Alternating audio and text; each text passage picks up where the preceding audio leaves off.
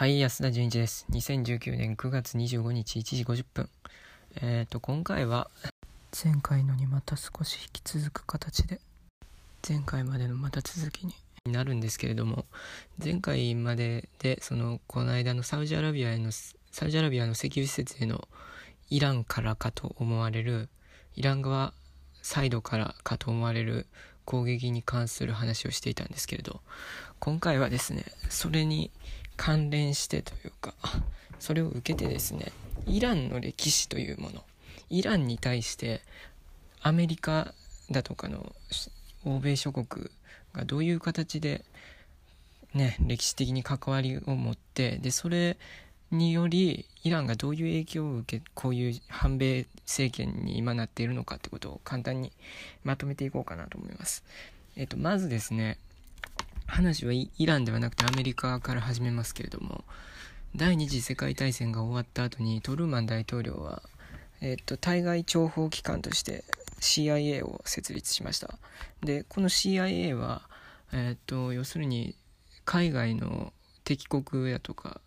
にスパイを送り込んでいろいろな工作活動暗殺だったり政権転覆だったりそういうことをこれまでにやってきたわけでありますがでその一番最初にそのクーデターで政権転覆の工作作戦に引っかかりっていうかターゲットとされたのがこのイランです。1953年にイランでクーデターが起こります。それまでのイランはえー、っとそれまでのイランの石油を持っていたのはイギリスのブリティッシュペトロリウム。今のブリティッシュペトロリウム。確かその当時ちょっと名前違ったと思いますが。旧アングロ・イラニアン石油会社。っていう石油会社ででだったんですがそれを何とかして自分たちのものに国有化したいと言い出した指導者がいたんですね。そのイランに当時モサデグっていうんですけど。でもそのモサデグが台頭してきてあの石油をなんとか国有化するんだって騒ぎ出したことをアメリカの CIA だとかイギリスは気持ちよくないわけですよ。でそれでしあのイギリスだとかがアメリカの CIA に頼んでですねその何とかしてあいつを打倒できないかってことで。でちょうどそのモサデグがあのそのアメリカからアメリカや欧米諸国からの何て言うのかな経済的なあの支援の支援っていうかあの関係性の断ち切りみたいなことをや一度やってきたことを受けてソ連側に接近してあの共産主義者寄りになっていたっていう説もあるんですねモサデグが。例えば70年前後に CIA 長官を務めていたリチャード・ヘルムズはモサデグは間違いなく共産主義者だった。後に実際語っています。ちなみにこのヘルムズはモサデグ打倒のために CIA が支援したイランのパーレビ国王イコールパフレビ一応イランの第2代にして最後の皇帝と戦前にスイスの私立寄宿学校上流階級の指定が通うル・ロゼに留学していた彼と同級生であり親しくしていたということも知られています。そしてその後フィルムズは第二次世界大戦時に CIA の前身 OSS でインテリジェンス諜報員として働き始め1947年の CIA 創設に関わり以降その階級を上げていったということ。でなのでもしかしたらパーレビ国王を CIA が支援するのを裏で指揮していた人たちの中の一人も出会ったのかもしれません。あの、なのでちょうど CIA 側としてはあのこのモサデグを何とかして倒すのにはちょうどいいと。でこいつをまず何とかして倒そうということでどちらかというとその、えー、っと政治家ではなくてその当時その王朝だったんですけどイランはその王朝の国王のパーレビ国王って言われてるんですけどそのそっちの方をはより親欧米的だったんで彼を支援して彼やそのイランの国民に対してその何て言うのかなクーデターを仕掛けるようないろいろな工作をしてですねまあ、もちろんお金だとかを投入してでそれで結果的にモサデグは、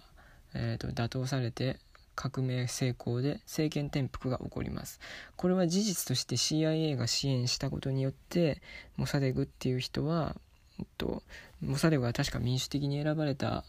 政治家なんですけれどもモサデグをその CIA が排除したっていうこれ事実としてあってですねえー、っとオバマ大統領がエジプトのカイロでかあの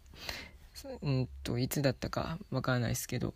あの演説した中で言ってますし2006年か。訂正2009年に言ってますしあとイギリスアメリカのジョージ・ワシントン大学のその図書館。というか正確には国家安全保障アーカイブ。つまりは公文書館。の公文書も2013年に公開されていてそこの中にもこの事実は書かれています。でその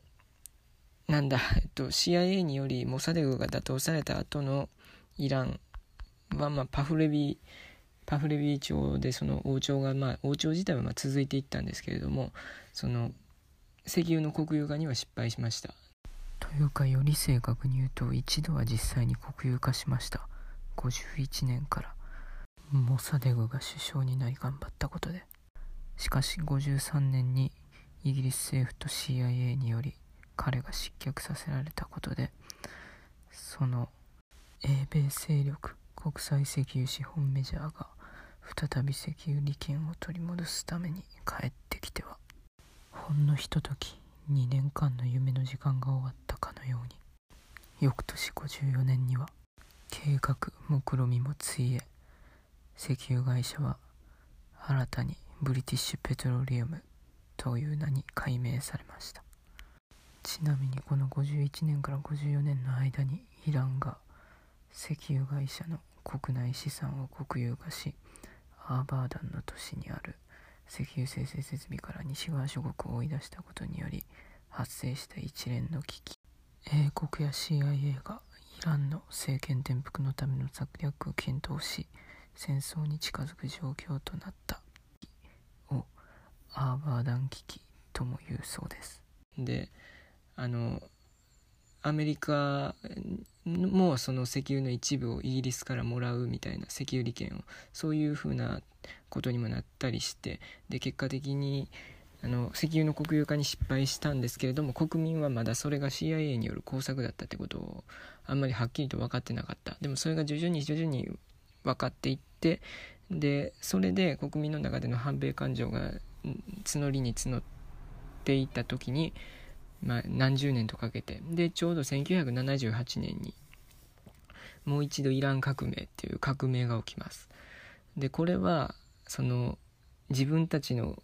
政府の指導者を外国の諜報機関が乗っ取った乗っ取って殺した殺してはないか、えっと、あの打倒したことによるそれに対する反発で起きた反米革命でイスラム革命なんですけどで、まあ、イラン革命なんて言われているんですけどその1978年にその親欧米的な政権国王だったそのパーレビ国王をあの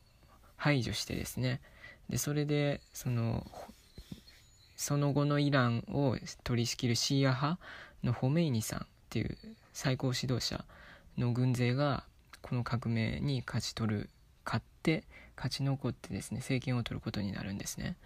で、まあ、まあ、今のそのハメネイ最高指導者っていうのはこのホメイニの次の指導者なんですけど弟子みたいなもんですけれどもで、まあ、話を元に戻すとしてでちょうどこのイラン革命っていうのが起きてですねその親欧米的な政権だったイランがそのイスラム色のシより強いシーア派のその国になります。これをアメリカは快く思ってはいなかったんですけれども100%それを阻害したいのだったら阻害できたと思います。でも阻害しなかったんだと思います。なぜかというとそういう形でイスラムの国家にもう一度戻した方があのイスラムの中でイランとイラクが戦争をしてもらうことがしやすいからです。ということでですねこのイランの革命が起きた翌年の翌年ぐらいかな197980年ぐらいからイラン・イラク戦争が勃発します、えー、っとイラン・イラク戦争っていうのは当時アメリカが支援していたイラクのサダム・フセイン政権とそのイスラム革命が起こってしまったイランとの間での戦争であってでこの時にそのイランがそのアメリカだとかに対抗すアメリカが支援するイラクに対抗するために作ったあの軍事組織の中の一つが前回言ったあのサウジアラビアへの攻撃の犯人ではないかとも言われているイランのイスラム革命防衛隊なんですよね。でこのイラン・イラク戦争、まあ、イライラ戦争とか言われるんですけどちょうど昨日ねあのテレ東かどっかのニュースで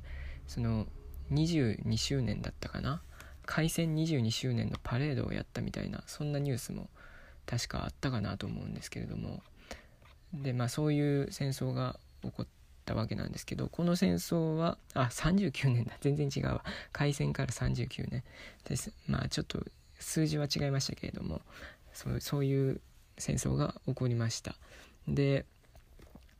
この戦争の時にですね、ま、前にもちょっと少しだけ言ったんですけれどもアメリカがあのイラクのフセイン政権を支援したんですね。